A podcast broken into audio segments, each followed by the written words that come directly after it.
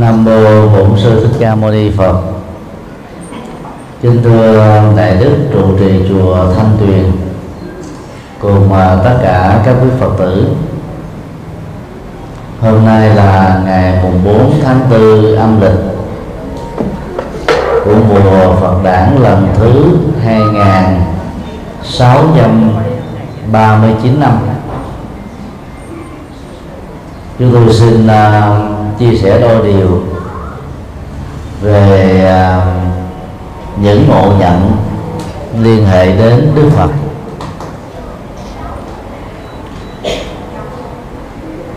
Thứ nhất là ngộ nhận về Phật lịch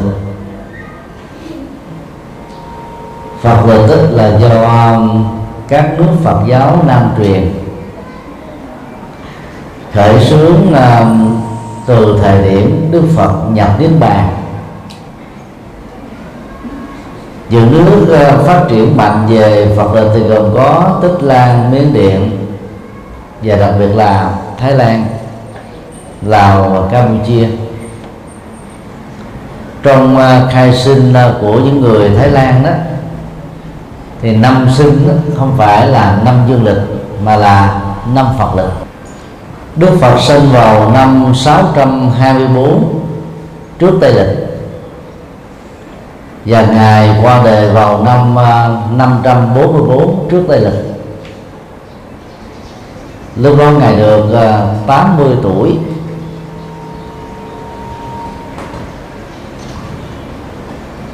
Phật lịch à, do bị tính từ thời điểm Đức Phật nhập vào Niết Bàn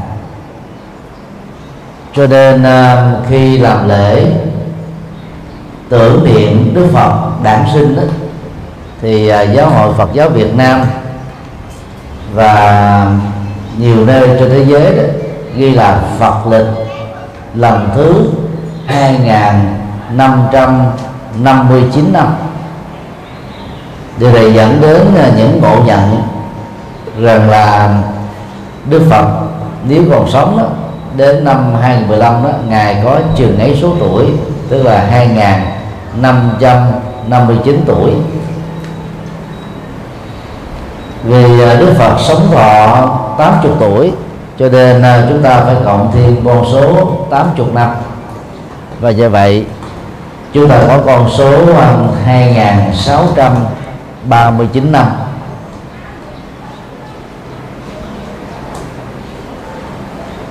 Nhiều à, năm qua chúng tôi đề xuất là nên uh, sử dụng năm đản sinh thay vì là năm Phật lịch năm Phật lịch chỉ uh, chủ yếu phổ biến ở các nước năm truyền thôi. Do đó thỉnh thoảng nó rơi vào những cái trường hợp đó thay vì để là kính mừng Phật đản Phật lịch 2559 năm có nơi ghi là kính mừng Phật đản lần thứ 2559 năm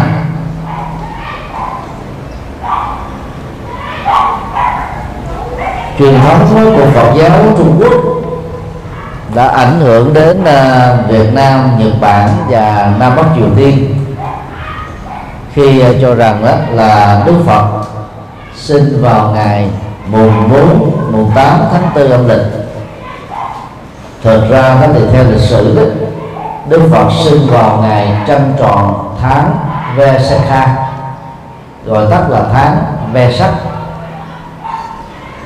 tháng này đó là tương đương với tháng năm dương lịch. Thì trong ờ, hệ thống lịch của người Ấn Độ cũng như là dựa vào ờ, cái vị trí ờ, địa dương của đất nước Ấn Độ trên à, hành tinh đó. Thì ngày rằm tháng ve sắc, tương đương với rằm tháng tư đó, trăng tròn nhất.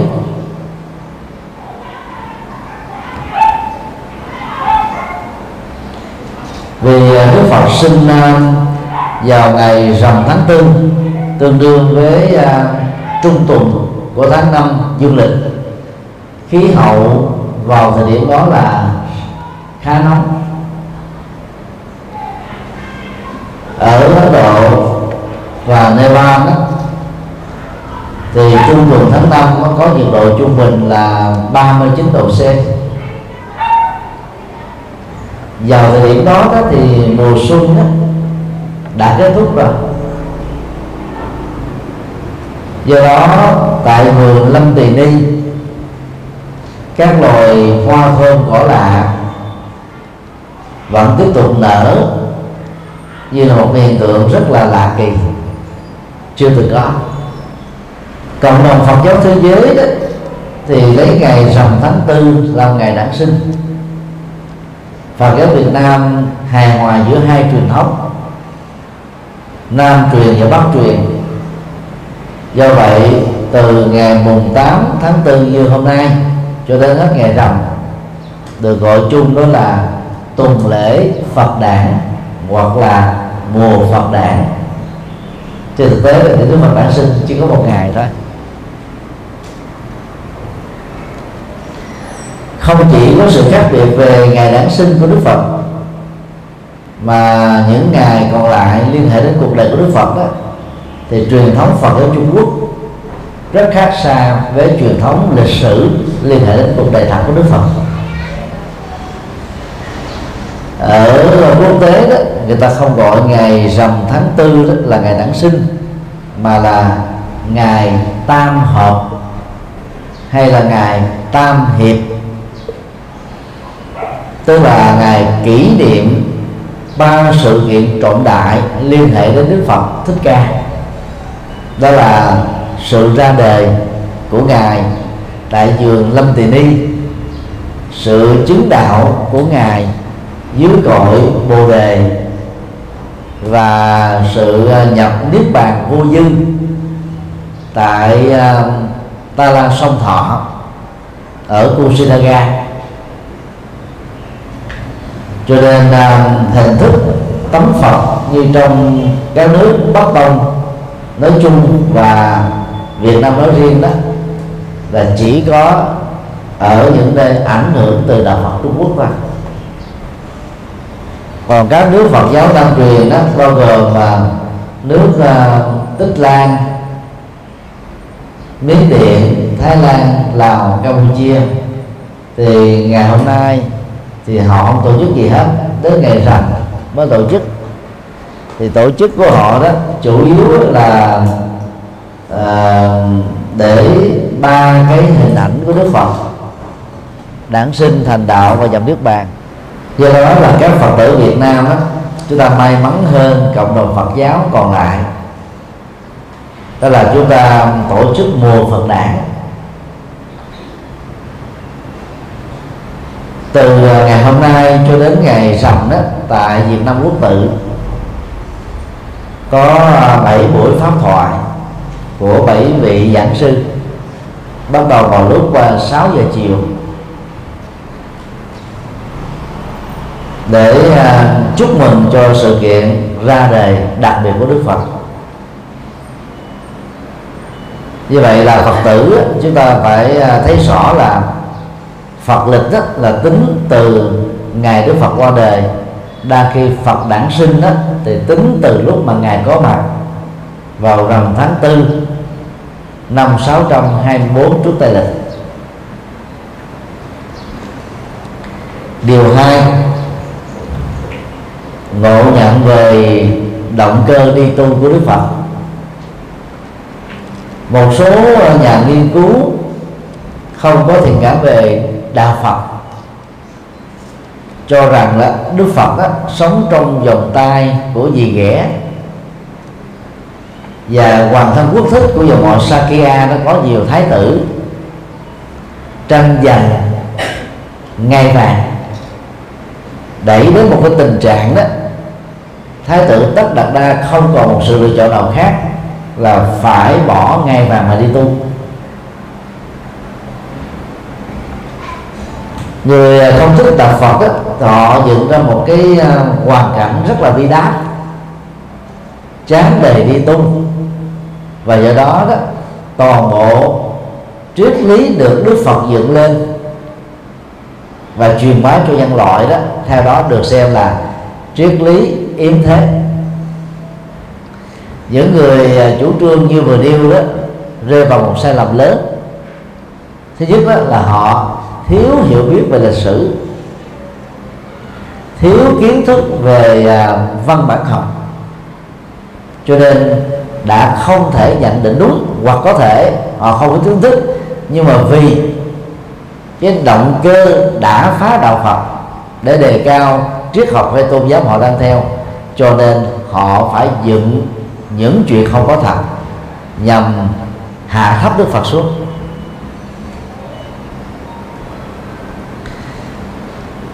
Trên hành tinh này đó Đức Phật là người thứ hai là thái tử của một nước bỏ ngôi đi tu.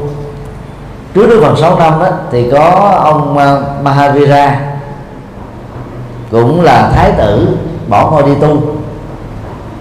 Sau này ông trở thành là người à, sáng lập ra đạo lõa thể, tức là không mặc áo quần.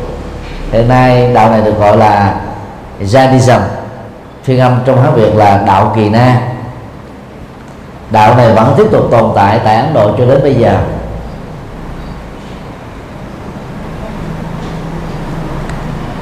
Bỏ ngôi đi tu khác hoàn toàn với trốn ngay vàng đi tu. Người à, trốn đời đi tu á là rơi vào cái tình trạng trầm cảm khổ đau bế tắc. Và và phải xa đến cuộc đời đi để tìm quên mình trong một cái à, không gian trầm mặc. Còn đức phật thì không thế. Từ à, tuổi nhỏ đức phật đã tiếp nhận được nguồn giáo dục về triết lý và tôn giáo rất là sâu sắc. Học với bất cứ thầy nào trong một thời gian ngắn đó, là đức phật đó, có kiến thức ngang bằng với họ. Sợ đức phật đi tu cho nên là vua tịnh phạn đã à, ra lệnh xây dựng ba dương điện đáp ứng cho ba mùa khác nhau và tại đó đó đức phật luôn luôn á chứng kiến cái cảnh cung vàng điện ngọc. Rồi à, có à, các đoàn vũ nữ các đoàn văn nghệ ca múa sướng hát để làm hài lòng đức phật. Với một cái kỳ vọng duy nhất là chối chung ngài để cho ngài an lòng mà ở tại giang sơn này. Nhưng một dịp về dạo bốn cửa thành đó tức là chứng kiến à, ba cảnh tượng mà theo ngài là rất là ám ảnh và hải hùng. Cảnh người bị già không thể tự mình chăm sóc. Cảnh người bị bệnh dẫn đến tình trạng bị phân biệt đối xử, cô đơn, tuyệt vọng, khổ đau. Cảnh người chết để lại sự sanh ly tử biệt. Đức Phật mới thấy rất rõ là cái nền giáo dục bưng bít ở trong hoàng gia mà ngài đã thụ hưởng trong nhiều, nhiều năm qua đó đã làm cho ngài đó nhìn cuộc đời bằng một cặp kính màu tức là màu hồng tươi thôi. Đang khi bản chất của cuộc sống xung quanh dương thành cảnh thì la vệ thì không như thế. Cho nên đó, điều đó nó làm cho đức phật suy nghĩ đến uh, giải pháp làm thế nào để giải quyết được toàn bộ các nỗi khổ niềm đau của kiếp người? Trở về là hoàng cung đó, đức phật đã chia sẻ và tâm sự những điều mình là trực tiếp nhìn thấy. Và thỉnh cầu đức vua tịnh phạn là cha ruột của mình làm thế nào để giúp cho con không già, không bệnh, không chết, không khổ đau đức vua tịnh phạn lắc đầu. Vì điều đó ông đã bị dướng vào các vị tiên đế ngày xưa của dương thành ca tỳ la vệ cũng bị dướng kẹt như thế. Thì làm sao có thể giúp cho con trai của mình được?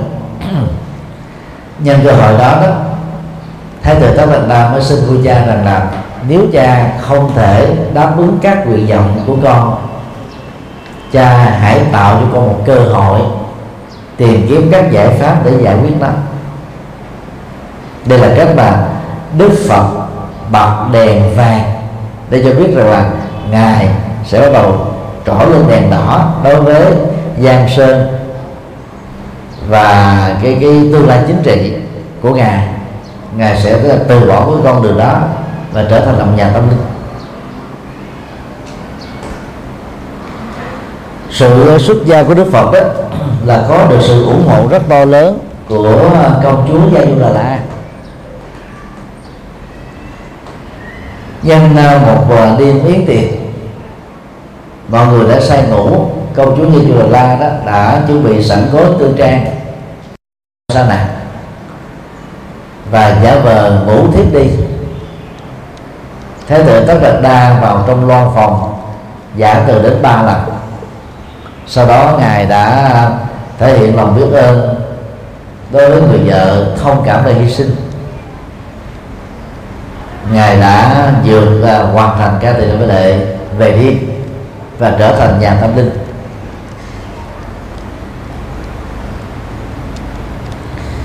Nếu mà đức phật đi tu bằng sự chốn đời đó, thì sự vắng mặt của ngài ở tại hoàng thành đó sẽ làm cho các hoàng tử khác vui mừng chứ. Đằng này đó thì sách sử của Phật giáo sách sử của kỳ na giáo và sách sử của bà la môn giáo cùng thời điểm đó, đó chẳng hề có những mô tả rằng là Đức Phật do khổ đau quá bế tắc quá chán đời quá tuyệt vọng quá mà đi tu. Không có dữ liệu nào nói như thế. Ở trong đạo Phật mà nói đó, thì đã lúc ta nói là uh, học trò với tôn vinh thầy của mình. Nhưng mà các tôn giáo khác đối lập với đạo Phật, mà người ta không hề có những ghi nhận đó, thì đó cho thấy rằng sự kiện đó chưa từng xảy ra. Sau khi à, thái tử tất bật đa trở thành đức phật thích ca,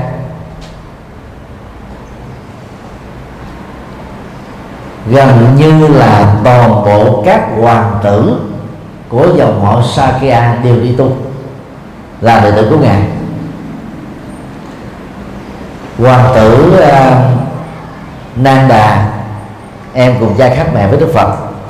Hoàng tử Ananda anh em uh, cô cậu chú bác với Đức Phật. Hoàng tử Đề Bà Đạt Đa cũng anh em bà con. Hoàng tử Mahanam hoàng tử La Hậu La là con trai của ngài và nhiều vị hoàng tử khác. Hoàng hậu Mahabasa Ba Đề tức là mẹ kế của Đức Phật cũng đi tu. Công chúa Gia Du Đà La và 498 các bà hoàng mệnh phụ phu nhân của dương triều Sakya đều đi tu.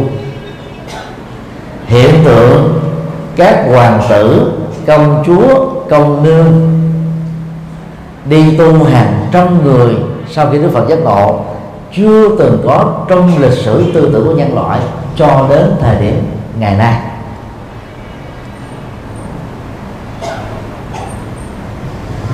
Những điều này cho chúng ta thấy là những người không thích đạo Phật chụp mũ Đức Phật đó, do chán đời mà đi tu đó là thiếu hiểu biết về lịch sử.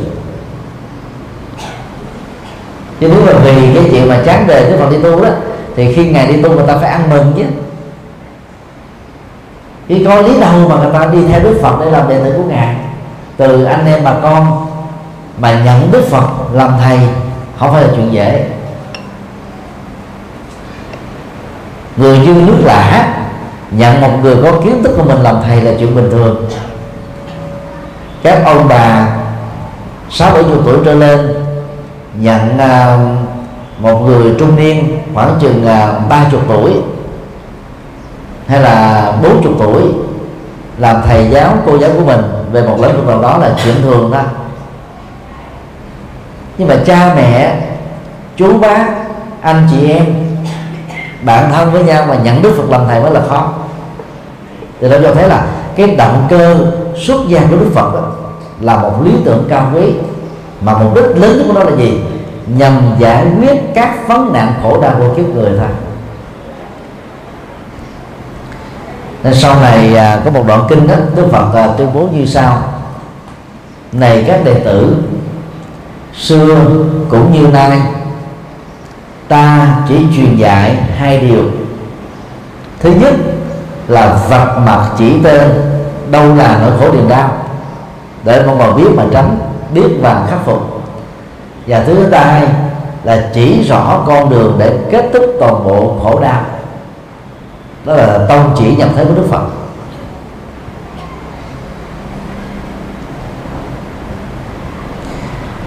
Chưa đầy 3 năm kể từ khi đức phật giác ngộ đó, có nhiều vua chúa làm đệ tử của đức phật, có nhiều quan tướng ở trong triều đình đó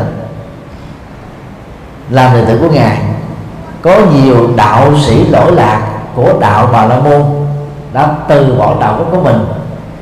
Nhận đức phật làm thầy và trở thành các vị đệ tử xuất gia. Năm năm quy định như là theo đạo bà la môn. Gia xá là triệu phú và 54 người bạn triệu phú của ông đều đi tu thuộc giai cấp bà la môn. Ba anh em ca diếp là ba đạo sĩ bà la môn nổi tiếng nhất gì ở tại ma kiệt đà dưới sự trị vì của vua tà mà sa la cũng nhận đức phật làm thầy. Dưới trướng họ đó, có trên một ngàn tu sĩ cũng xuất thân từ đạo bà la môn, và giai cấp bà la môn đã theo ba vị thầy của họ trở thành đệ tử của đức phật.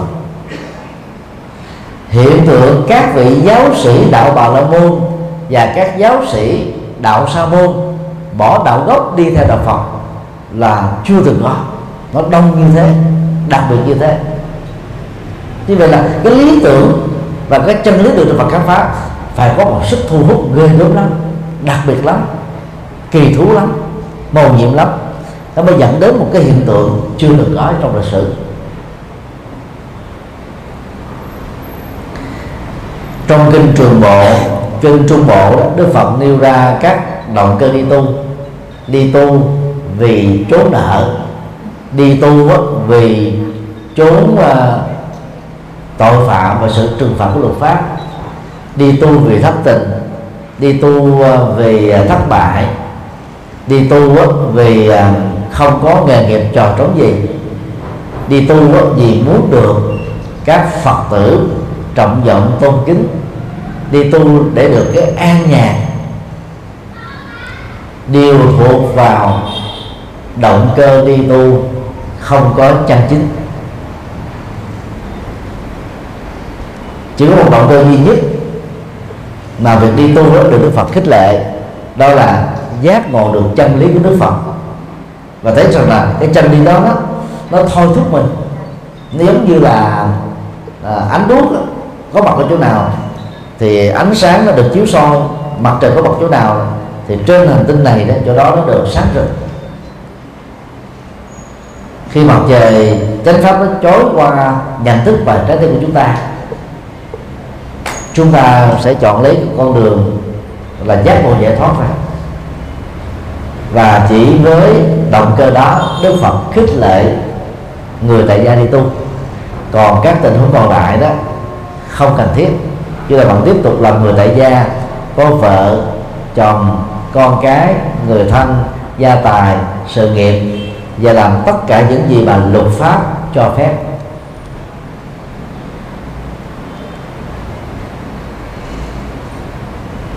Điều ba, cho rằng là đức phật truyền bá ý thế. Những người à, không nghiên cứu về đạo phật đó, dễ ngộ nhận về đức phật và đạo phật. Rất nhiều phật tử khi phát miệng ra đó đều nói rằng là cuộc đời này chứa đầy khổ đau. Hoặc cho rằng là biển khổ đau nó nhiều đến độ đó là không có gì có thể đông đo tính tiếp được. Những à, thông tin đó nó làm cho những người à, hiểu sai về đạo Phật đó, cho rằng là đạo Phật đấu tố khổ đau tô đen cuộc sống làm cho người ta trở nên bi quan yếm thế chán trường tiêu vọng đó là một nhận thức rất thiện cận ngộ nhận đó, đó phát xuất từ việc hiểu một chiều lời dạy của Đức Phật khi ngài phân tích về bản chất của hiện thực. Trong bài kinh đầu tiên thuyết giảng cho năm anh em cựu Trần Dương tại vườn Nai ở uh, Varanasi Đức Phật nêu về cái bản chất của khổ đau và con đường kết thúc khổ đau gồm có bốn phước. Bước một á, thừa nhận khổ đau là một hiện thực. Và lời khuyên của Đức Phật là gì? Chúng ta không nên phớt lờ khổ đau vì như thế là liều mạng. Chúng ta không nên đào tẩu khỏi khổ đau vì như thế là thiếu trách nhiệm. Chúng ta không nên cường điệu quá khổ đau. Vì như thế là tự hành hạ cảm xúc của mình. Khổ nó thuộc về cảm xúc. Thái độ, tâm tư, nhận thức. Đau đó nó thuộc về bệnh tật, liên hệ đến cái cấu trúc sinh học của cơ thể. Chúng ta thường có thói quen nói, đau đầu đau răng đau tai đau chân đau thận đau gan đau bụng. Chứ đâu phải nói là à, khổ tim khổ thận khổ gan khổ bụng đó khổ nó thuộc về thái độ. Như vậy là thái độ đôi lúc nó phản ánh đúng hiện thực nhưng mà có lúc đó nó cường điệu hóa. Có lúc đó nó tô đen hóa thôi chứ nó không phản ánh đúng được do đó là phải thấy rõ được bản chất của khổ đau thì chúng ta mới thoát ra khỏi khổ đau được. Như vậy ai giáp mặt với cuộc đời thừa nhận những khổ đau mà mình đang gặp đều được xem là người có bản lĩnh. Rất nhiều uh, triệu phú tỷ phú chết không phải do thiếu tiền. Họ giàu nước vắt đổ tường nhưng mà họ chết là vì họ không truy tìm được nguyên nhân của bệnh. Khi tìm được á, thì bệnh đó đã đến giai đoạn cuối rồi.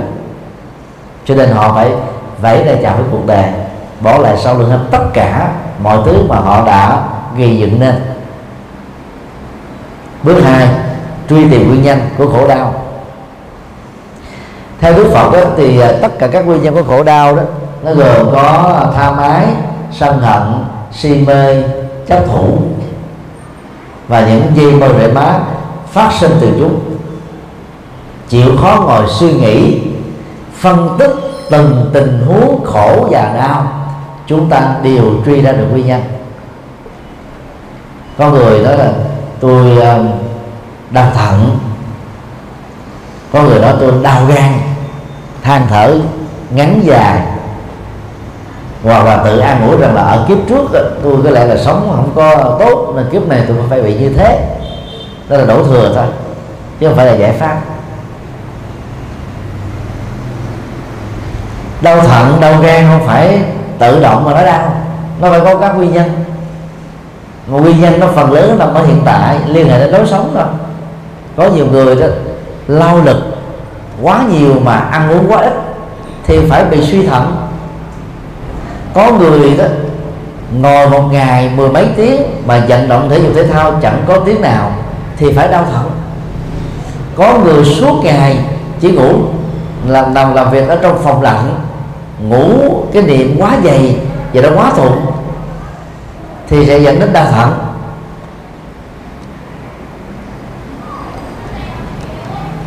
có người ăn chiên dầu quá nhiều, hoặc là ăn đồ cách điên thì dẫn đến đau gan. Hoặc ăn quá nhiều các loại cá mà trên cái vảy của đó nó màu sắc sặc sỡ, nó kỵ cho gan hoặc ăn thịt bò, ngao, sò, ốc, hến,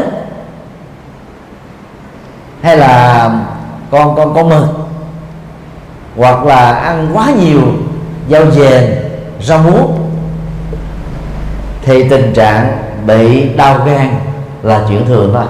Hoặc là uống nước quá ít là cho gan không đủ sức để lọc tất cả những cái độc tố ra bên ngoài. Hay là hít thở không khí trong một cái môi trường nó có quá nhiều các quá, quá chất bị ô nhiễm quá trầm trọng sử dụng nguồn nước không sạch.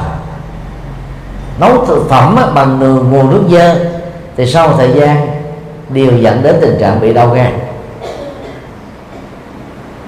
Và do đó hai nguyên nhân đau thận đau gan nói riêng và các cái bệnh đau còn lại trong cơ thể nói chung đều do chúng ta thiếu hiểu biết cái kiến thức về sức khỏe và tuổi thọ đó cái đó thuộc về vô minh.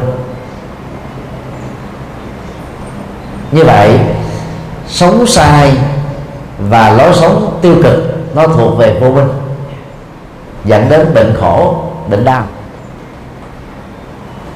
Còn có nhiều uh, loại khổ đau như là uh, bị trừng phạt ở trong tù đài những cái tội phạm uh, kinh tế bao gồm giết người, trộm cắp, lừa đảo, tham nhũng, móc quạt vân vân. Thì nó thuộc về tha mái. Giết người, đánh lộn, bạo lực gia đình, bạo lực xã hội, dẫn đến tù tội và khổ đau, bao gồm bồi hoàn, thuộc về sân hận. Có nhiều người cho rằng là mình đó là trung tâm của vũ trụ hệ quy chiếu chân lý tất cả những gì mình biết suy nghĩ giải quyết vấn đề đó đều là có giá trị còn của người khác đó, là không ra cái gì hết. Cái đó nó thuộc về cố chấp. Tự hào tự đại tự cao mặc cảm tự ti là nó thuộc về chấp vào cái tôi. Bỏn sẻn kiến thức bỏn sẻn sở hữu bỏn sẻn sự giúp đỡ thì nó thuộc về là sự keo kiệt. Tức cũng là một phần của cố chấp ở đây liên hệ đến chấp ngã. Phân tích và liệt kê một số cái tình huống à, như vừa nêu để cho chúng ta thấy rằng là tất cả các nỗi khổ, niềm đau của chúng ta đó, nó đều liên hệ đến cái sự quyết định, hành động, rồi lối sống của chúng ta thôi.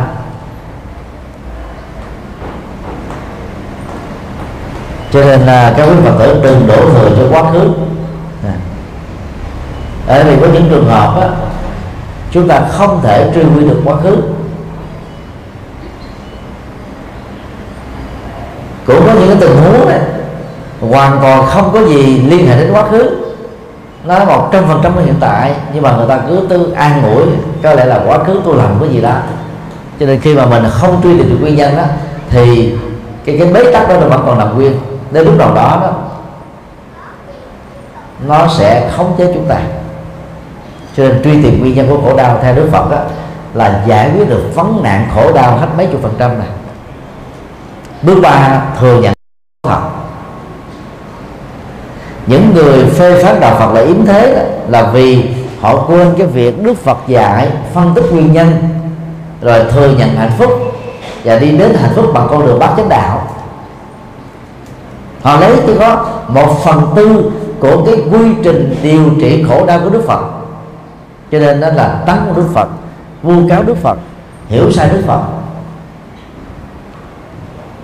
Nếu trong cuộc đời này đầy dẫy những khổ đau, thì nó cũng đầy ắp các hạnh phúc. Vấn đề là ai được hạnh phúc, ai bị khổ đau, và làm thế nào để dẫn đến hạnh phúc hay là khổ đau? Vậy thôi đỉnh cao nhất của hạnh phúc đó là niết bàn.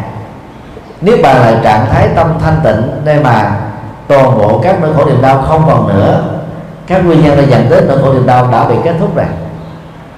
Cho nên niết bàn không phải là cảnh giới, không phải là thiên đường, không phải là sau khi chúng ta chết mới đạt được, mà niết bàn là trạng thái tâm an lạc, tĩnh tại sâu lắng, bây giờ và tại đây. Tin có hạnh phúc mà đỉnh cao nhất của nước bàn là một hiện thực đó, thì khi chúng ta đối diện với nỗi khổ niềm đau, chúng ta không cường điệu quá đó, không chán nản, không thất vọng. Chị em phụ nữ sống với cảm xúc nhiều, cho nên khi bị khổ đó là khổ nhiều hơn. Cảm xúc làm cho chúng ta nhớ dài nhớ dài. Mà nhớ khổ đau đều thuộc về nhớ dở hết không có cái nhớ khổ đau nào gọi là nhớ tốt hay nhớ hay cho nên là chúng ta phải tập buông xả các cái nỗi khổ niềm đau để không có ờ, ám ảnh mình. Chứ còn người sống với chủ nghĩa ờ, quá khứ đấy, thì trong đầu của họ đầy ắp toàn là nỗi khổ niềm đau mà hiện tại nó không còn là là là là hiện thực nữa. Nó đã kết thúc có khi là 50 năm, ba chục năm, hai chục năm năm năm, mấy tháng, mấy tuần rồi nhưng mà nhiều người vẫn còn nghĩ nó gần như là mới xảy ra sáng hôm nay hay là bây giờ đây thôi. Đó là do vì chúng ta không thấy được giá trị của hạnh phúc, mà chúng ta chỉ bị ám ảnh bởi những nỗi khổ và niềm đau thôi. Bước bốn là giải quyết khổ đau bằng bát chánh đạo. Tức là con đường gồm có tám yếu tố.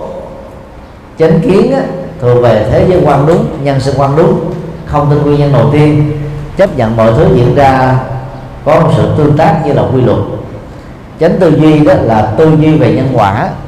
Tư duy thoát khỏi tham sân si. Tư duy lạc quan.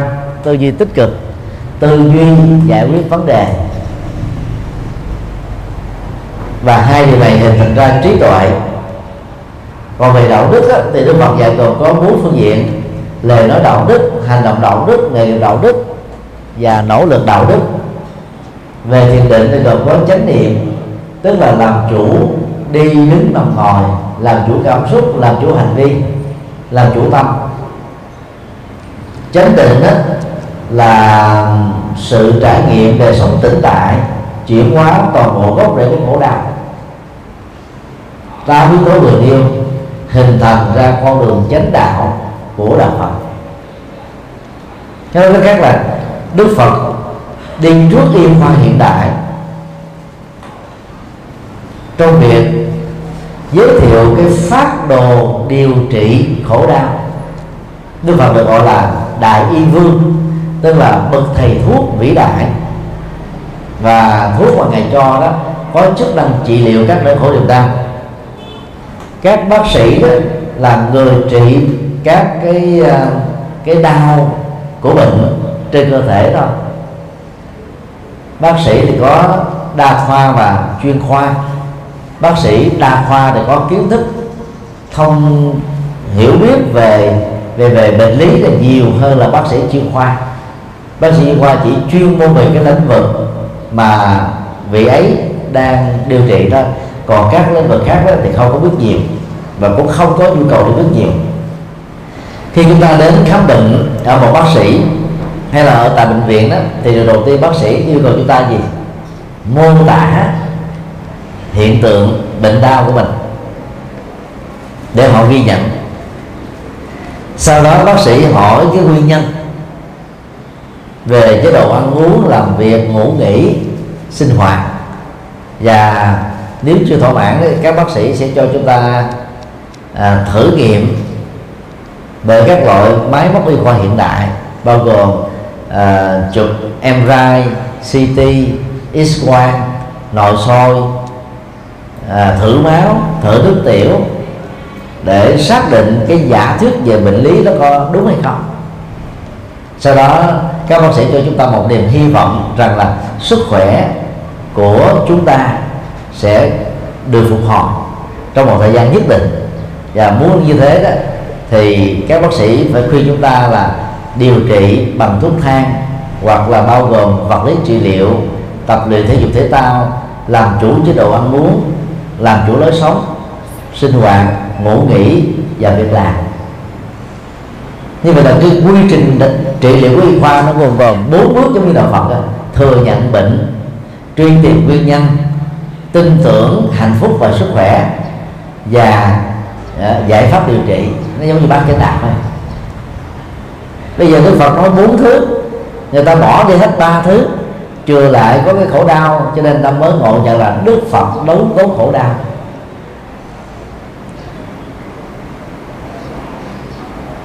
Ngoài à, việc là nắm vững bài kinh quan trọng nhất là tứ thánh đế như vừa nêu các phật tử phải cố gắng trải nghiệm lời phật dạy để cuộc đời của mình được hạnh phúc đích thực. Những người thân chúng ta nhìn thấy kể từ khi là phật tử ông ấy bà ấy dễ thương hơn dễ gần gũi hơn, phụng sự hơn, vô ngã hơn, vị tha hơn, không còn hờn giỏi không còn trách mắng, không còn chăm, tranh chấp, hận thù, cao ngạo, mặc cảm tự ti. Tức là những thói hư tật xấu, nó kết thúc dần, kết thúc mòn, cho đến lúc nó không còn gì nữa. Đó là chúng ta trở thành là một nhân chứng về sự mầu nhiệm của Phật pháp. Còn nhiều Phật tử sau thời gian đi chùa tham dự vài khóa tu bỏ bên hết công ăn việc làm, đang làm ăn khấm khá, bỏ làm ăn. Đang nợ nần, chồng chất không chịu trả nợ, mà lo đi tu. Là người người thân cần sự chăm sóc thì không quan tâm đến, không bận lòng đến là chuyện ngoài đường. Những hành động mà chéo cái ngỗng này không thể làm cho người thân chúng ta có thiện cảm với đạo Phật được. Tự động họ xoay ra chống đạo Phật. Họ có thể nói là kể từ khi đó người thân của tôi đi theo Đức Phật người thân của tôi không còn là người thân của chúng tôi nữa. Rất là xa lạ.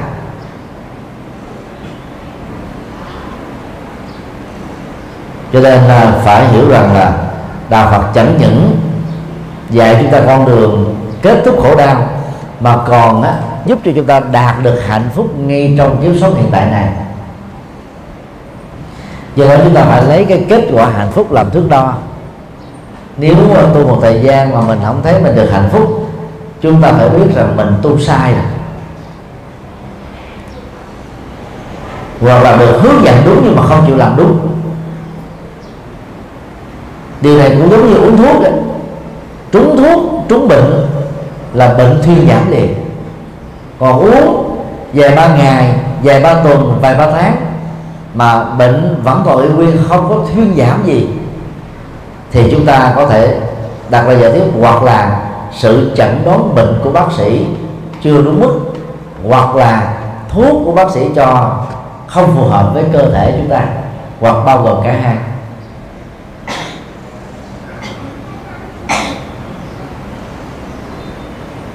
Do đó, đạo Phật là đạo dạy chúng ta một lối sống rất khách quan, trung thực, bản lĩnh, năng động, tích cực, yêu đề để góp phần xây dựng thế giới này trở thành một nơi hòa bình, hạnh phúc hơn. Điều bốn, cho rằng là đạo Phật chỉ phục vụ cho người nghèo. Đây là học thuyết mà những người đi theo đạo Bà La Môn tản độ thường sử dụng để tấn công đạo Phật. Đồng thời họ cũng sử dụng cái chiêu này để khuyến dụ người giàu có đã bỏ đạo Phật để đi theo đạo Bà La Môn. Trên thực tế đó, thì à, Đức Phật đó, truyền bá chân lý và đạo đức của ngài không phân biệt đối xử màu da sắc tộc quốc tịch tuổi tác và giới tính bất kỳ ai quan hệ tiếp nhận Phật pháp thì được Phật pháp làm cho được hạnh phúc. Trong đường pháp qua Đức Phật dùng hình ảnh à, giống như là một trận mưa.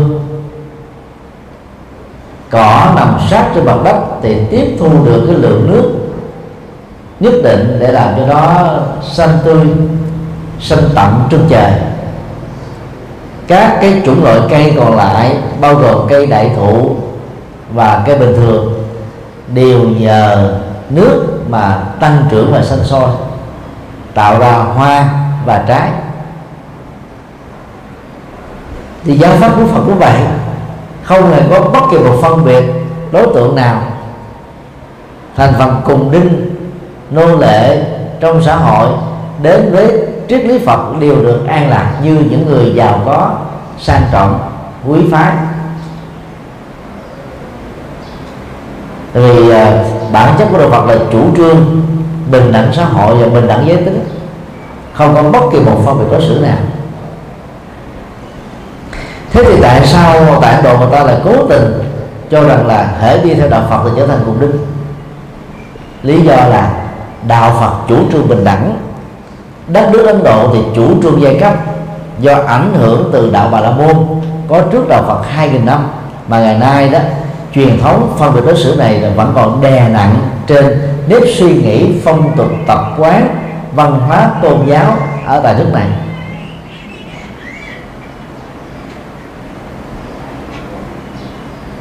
Thời đức phật chỉ có bốn giai cấp. Giai cấp chính trị giai cấp đạo sĩ bà la môn, giai cấp thương gia và giai cấp nô lệ ô xin người ta nhồi sọ rằng là thượng đế đã sắp xếp và an bài các giai cấp đó để phân công lao động thích hợp với năng lực của từng con người và từng nhóm con người. Thực tế đó thì người ta đang bị ép buộc để bị chà đạp thôi chứ còn có ai khi sinh ra muốn rằng là mình làm nô lệ? Người ta bị bắt buộc như thế. Và nhòi sọ nhiều thế kỷ, người ta đành phải chấp nhận thôi. Và khi biết đến đạo Phật đó, thì những người cùng đinh, mạc khả nhất của xã hội Ấn Độ đó, muốn trở thành Phật tử để giải phóng cái thân phận, kém may mắn của mình. Cho nên à, tại Ấn Độ có à, hiện tượng quy y làm Phật tử tập thể.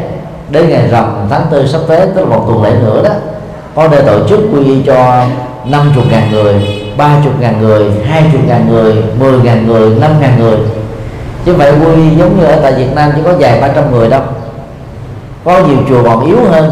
Quy một lần chỉ có được có vài chục người. Khi cái lượng cùng đinh của xã hội đến với đạo Phật quá đông quá nhiều thì họ được lợi lạc lớn. Thì những người truyền đạo khác với đạo Phật đó, cảm thấy đó là cây gai. Cho nên họ mới chê chữ lắc léo.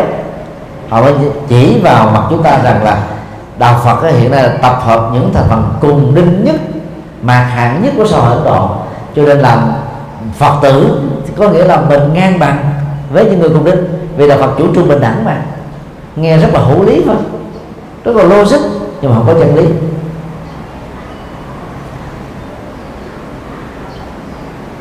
Thành phần cao của giai cấp nào cũng muốn rằng là mình đó, là độc quyền độc tôn. Ăn trên ngồi trước hưởng được các cái đặc lệ. Cho nên là khi mà giới bình dân mà bỏ đạo của họ đi theo đạo Phật đó thì họ mất cái quyền lệ đó. Do đó họ phải tìm bằng mọi cách để đã phá đạo Phật.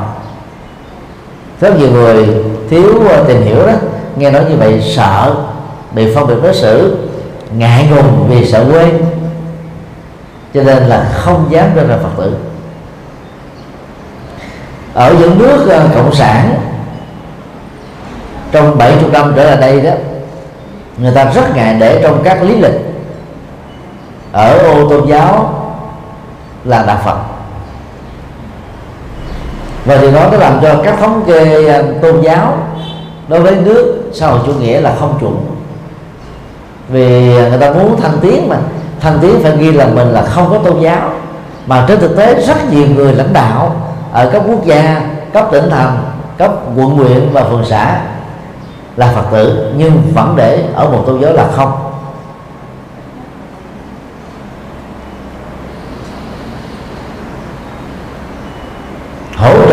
Trợ chính sách đổi đạo đó, thì tại Ấn Độ đó các đạo sĩ Bà La Môn còn chơi một cái chiêu rất là rất là là, là, là, là nguy hiểm. Họ nói rằng là đức phật là quá thân thứ chính của thượng đế. Đang khi đức phật á, là xóa sổ thượng đế.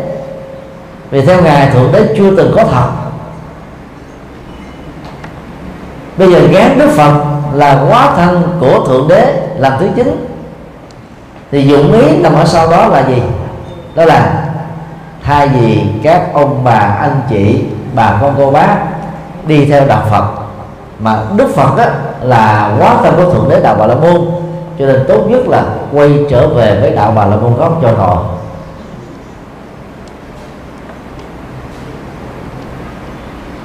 ví dụ như à, thầy à, có à, gần bốn chục đệ tử xuất gia có người đã nhận đệ tử xuất gia khác và những đệ tử của đệ tử của thầy gọi thầy bằng sư ông.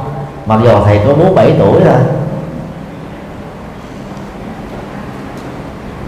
và nếu như những vị đó, đó mà gặp thầy trước thì ta vẫn thích làm đệ tử trực tiếp hơn là đệ tử gọi là sư cháu. Cái tâm lý mà. Cho nên là chiến lược và chiêu bài đó nhiều người thay vì đi theo đạo Phật, họ đi theo đạo Bà La Môn. Vì đức phật cũng chỉ là một hóa thân của thượng đế thôi. Bà la môn là gốc.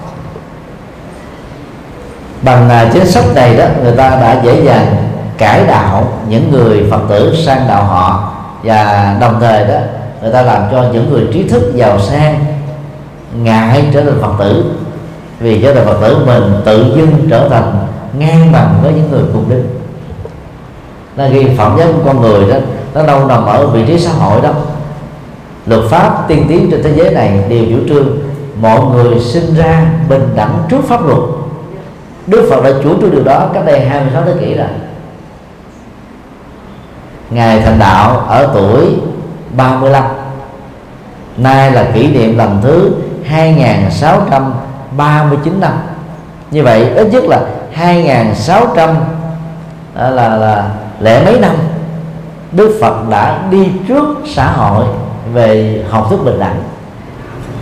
Trên thực tế đó thì nhiều à, người đó, khi trở thành phật tử rồi đó, từ nghèo trở thành giàu, từ giàu đó trở thành à, đặc sắc hơn. Từ những người đã thành đạt trở thành à, triệu phú, từ triệu phú trở thành tỷ phú không phải là ít. Anh phạm nhật vượng là tỷ phú đô la đầu tiên của việt nam trên toàn cầu là một phật tử thuần thành. Anh ấy đã phát tâm à, trọn gói xây dựng không dưới 10 ngôi chùa. Riêng ở quê hương Hà Tĩnh huyện Can Lộc ấy, thì anh ấy đã xây một cái ngôi chùa rất hoành tráng để tạo điều kiện cho cư dân địa phương trở thành Phật tử và tu học Phật pháp được an vui.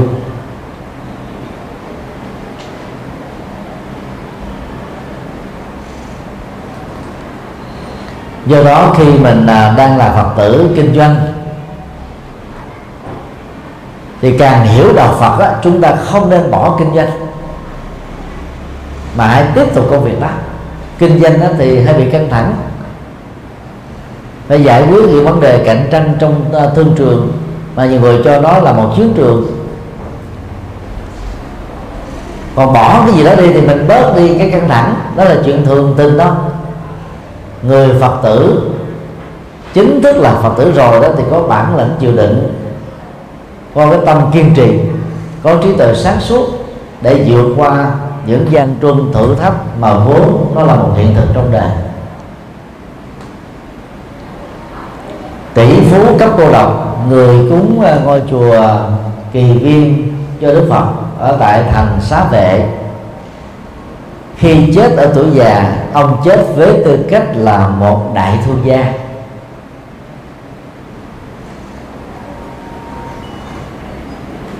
Cho nên là các quý phật tử đang lúc căng thẳng mệt mỏi bị đấu đá bị phản trắc bị uh, lừa đảo đó thường là muốn buông xuôi.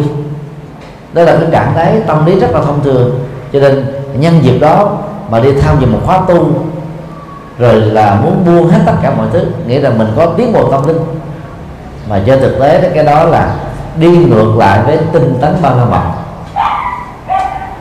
từ đó ba la mật đó khuyên chúng ta là phải siêng năng kiên trì theo đuổi mục đích cho đến lúc thành tựu được nó thì thôi. Ngoài ra trong uh, sáu ờ, phương pháp tâm linh của các vị bồ tát đó Đức Phật còn dạy chúng ta nên học tập theo thực hành theo đó là kiên trì ba la mật. Cái bằng dịch uh, hán việt xưa nay đó thường dịch đó là nhẫn nhục nhẫn nhục chỉ là một nội dung nhỏ của kiên trì thôi, đó là kiên trì trước nghịch cảnh. Đa khi nghịch cảnh nó có hàng trăm thứ, mà những lời nhục mạ chỉ là một thứ thôi, chứ không phải là tất cả.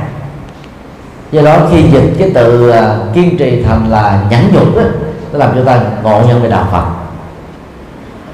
Nước mắt nhà than mình cũng nhắm mắt xuôi tay cho giặc ngoài sống muốn làm gì thì làm người ta phạm pháp ức hiếp mình làm xấu mình mình cũng gọi là im lặng không có phản ứng cũng không tố giác. Cái đó là tiêu cực.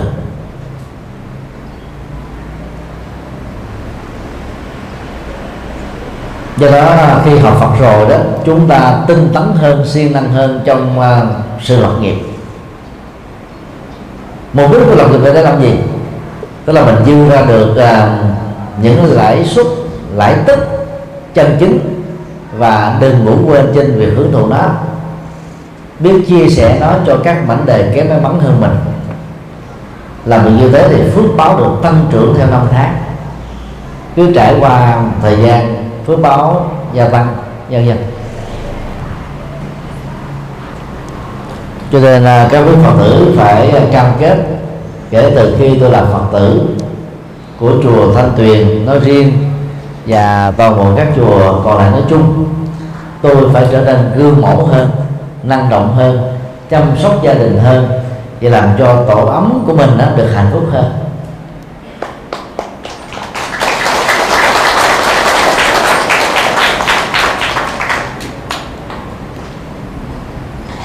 Thì đó là bốn điều ngộ nhận căn bản về à, đạo Phật ngoài ra nó còn có hàng trăm điều khác. Và thời gian không cho phép. Năm nay đó năm um, 2015 giáo hội Phật giáo Việt Nam tại thành phố Hồ Chí Minh đó nỗ lực đại trùng tu Việt Nam quốc tự Việt Nam và quốc tự được à, uh, tướng Nguyễn Khánh lúc đó là thủ tướng của Việt Nam Cộng Hòa hiến cúng. Và khởi công xây đó vào năm 1964 nay là 52 năm rồi. Việt Nam Hữu Tượng ngày xưa là một cái quần thể à, Phật giáo, gồm có chùa tháp bảy tầng tăng xá, cô nhi viện, cơ quan hành chính của giáo hội và trường đại học phương Nam sau năm 1975 á, thì chùa bị đóng cửa. Vì do vì trước đây đó là trụ sở của giáo hội Phật giáo Việt Nam thống nhất.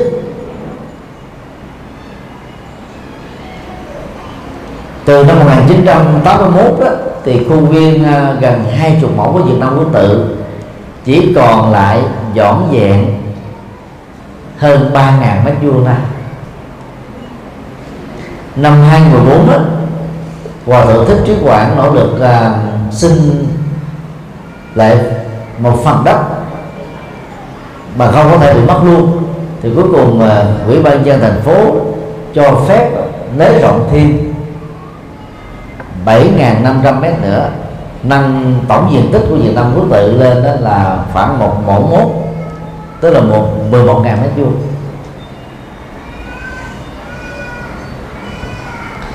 Chỉ trong vòng à, vài tháng từ à, mùng à, 19 tháng 9 năm lịch 2014 thì hiện nay đó là Việt Nam quốc tự đã được hoàn tất cái tầng hầm 7.000 mét vuông này. Đó là một cái tiến độ rất nhanh về xây dựng. Lãnh đạo của giáo hội toàn thành phố Hồ Chí Minh nó kỳ vọng rằng trong vòng một năm rưỡi tới cái công trình Việt Nam quốc tự sẽ được hoàn tất để đưa vào sử dụng ở một cái vị trí rất là đắc địa của quận 10 ra Hòa Bình, khách sạn Hòa Bình, cho đến phần tiếp giáp với quốc gia hành chánh và toàn bộ cái khu du lịch Hòa Bình ở mặt sau của đó, đều thuộc vào khoảng 20 mẫu đất của Việt Nam quốc tự ngày xưa. Và giáo hội Phật giáo Việt Nam thống nhất lúc đó đặt tên là chùa nước Việt Nam, không phải là vô cớ vì ở tại lòng của Sài Gòn, thủ đô của Việt Nam, mà có được một diện tích đất lớn như thế là rất đặc thù. Ngày nay chúng ta chỉ xin lại được một mẫu mốt thôi, còn hơn là không còn cái gì.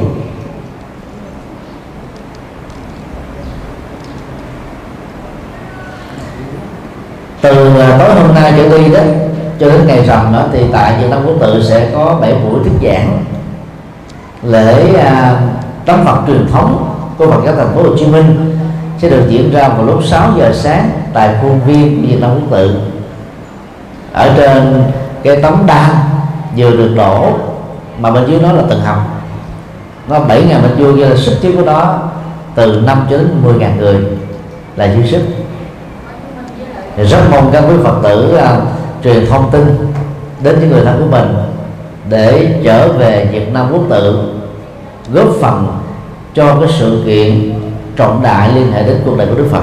Và đồng thời làm cho cái công trình xây dựng của chuyện đấu tự đó được nhiều người biết và sớm được thành tựu viên mãn. Đêm 14 vào lúc 7 giờ tối thì có chương trình là cải lương cuộc đời Đức Phật do đoàn cải lương Thanh Nga biểu diễn. Đêm 15 vào lúc uh, cũng 7 giờ tối thì có chương trình là ca nhạc Phật giáo gồm những bài tăng nhạc rất là ấn tượng với sự tham gia của những ca sĩ nổi tiếng. Và ngày hôm qua vào lúc à, 4 giờ chiều ban văn hóa giáo hội Phật giáo Việt Nam thành phố Hồ Chí Minh đã à, khai mạc phòng triển lãm văn hóa Phật giáo để chào mừng Phật đản 2639 năm và 52 năm ngày tự thiên của Bồ Tát Thích Quảng Đức. Cho nên quý vị có thể đến đó để thưởng lãm. Đây là lần đầu tiên xá lệ thật của Bồ Tát Thích Quảng Đức được trưng bày.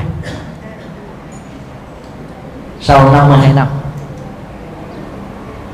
có hai loại xá lệ của Bồ Tát Thích Quảng Đức. Thứ nhất là xá lệ trái tim. Hiện nay thì được cấp cấp giữ ở trong à, ngân hàng nhà nước Việt Nam của quận nhất và dự kiến là vào năm à, 2017 nhà nước sẽ giao trả lại cho lãnh đạo Phật giáo thành phố Hồ Chí Minh.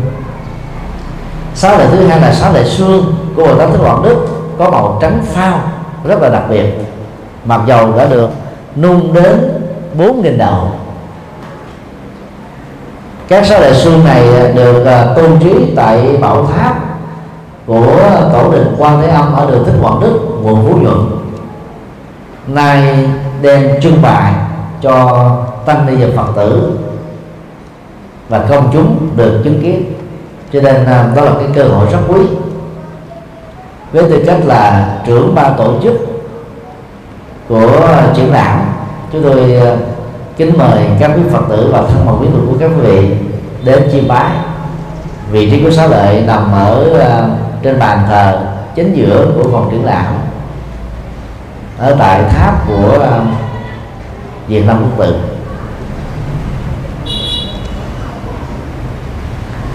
Bồ Tát Thích Quảng Đức đứng trước cái cảnh chế độ ngô đình diệm muốn xóa sổ đạo Phật ra khỏi bản đồ văn hóa, tôn giáo và chính trị của Việt Nam. Đã phát nguyện tự thiêu và một sự kiện mầu nhiệm đã diễn ra cách đây 52 năm tại ngã tư Phan Đình Phùng và Lê Vinh Duyệt. Nay là cách mạng tháng 8 và Nguyễn Đình Chiểu ngồi bất động trong lửa nóng của 20 lít xăng suốt 7 phút liền, Bồ Tát Thích Quảng Đức như đang nhập vào thiền định. Sau đó, chính quyền Việt Nam Cộng Hòa đã yêu cầu tiếp tục thiêu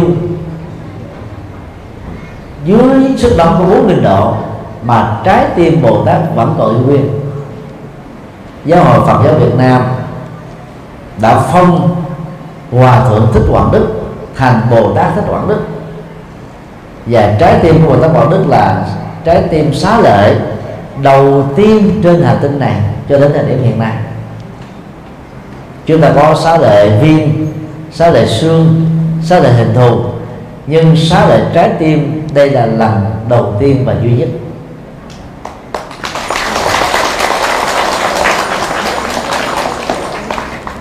Các bà con làm đầu bếp á, mỗi khi sơ xuất mà lỡ để tay mình chạm đến lửa nóng phỏng khó chịu lắm.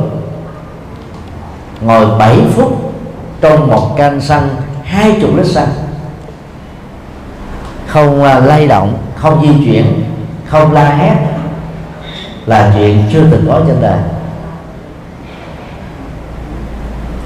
Sở dĩ có cái à, tình trạng đó là vì đó, từ năm 1957 cho đến 63 tổng thống à, ngô đình diệm muốn mở mang à, thiên chúa giáo ở tại miền nam, áp dụng những chính sách đàn áp phật giáo là nặng nề nhất. Vào mùa Phật đản năm 63 đó thì nó tình cờ trùng với cái ngày khánh thành nhà thờ La Vang ở Quảng Trị. Vì là người Quảng Trị cho nên đó, gia đình của cô Đình Diệm đi về và trên đường đi ngang qua thành phố Huế.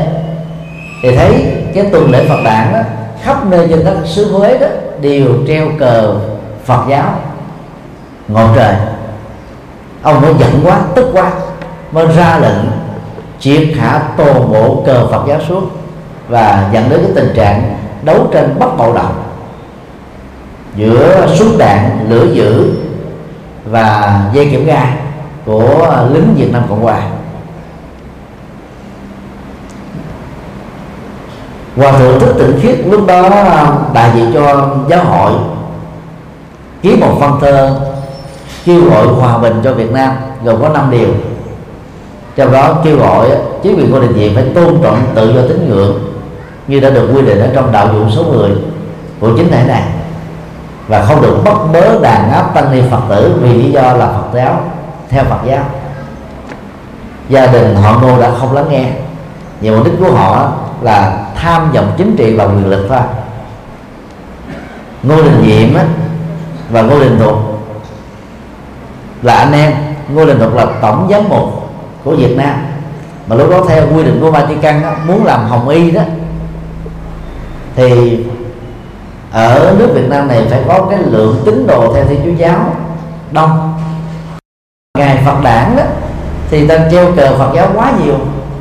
Thì làm sao chứng minh rằng là nước này là đại đa số đi theo Thiên Chúa giáo? Đang khi vào thời điểm đó Thiên Chúa giáo chưa đầy 5%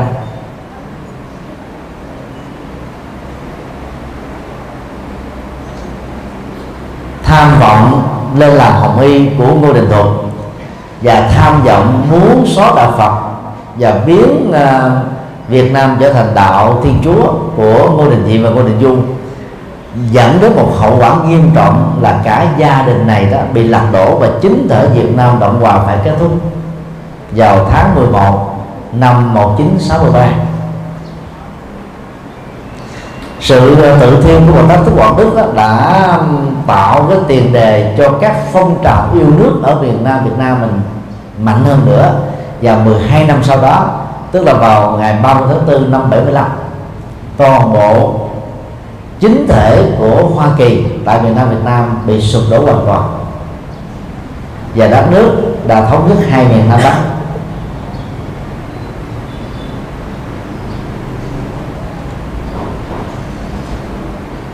Đến ờ, uh, ngã tư ờ, cái tháng 8 và gửi Đình Chiểu ngày nay. Chúng ta thấy ờ, ở mỗi một bên đó thì có cái tháp đánh dấu cái cái sự kiện quả thi của ngài vào năm 1964 63 và một bên đó thì cái công trình tượng đài của Bồ Tát đang ngồi trong lửa dữ do ủy ban nhân thành phố cho phép xây để tưởng niệm.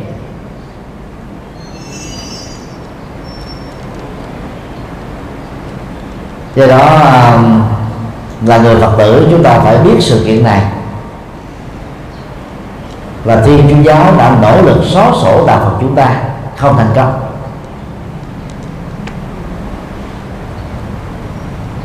Và ngày nay đó thì khi đi ngang con đường đó đó, chúng ta nên nhớ về học thuyết bất bao động đạo phật. Bao giờ cũng thắng, mặc dù là thắng ở giờ phút cuối cùng ha. Chính nghĩa phải thắng cho nên khi mình làm làm việc ở trong xã hội mà gặp những bất công á, đừng nản chí thất vọng bỏ cuộc nửa chừng. Hãy kiên trì làm đúng luật pháp đúng chánh pháp đúng đạo đức đúng lương tâm. Rồi phần thắng sẽ về phía chúng ta. Mà muốn như thế chúng ta phải liên kết những người thiện liên kết những người tốt bụng và phải có kiến thức để chúng ta xóa sổ các bất công xã hội kính chúc và các quý phật tử à, an lành trong chánh pháp và hạnh thông trong cuộc đời. Nam mô công đức phật bồ tát nam mô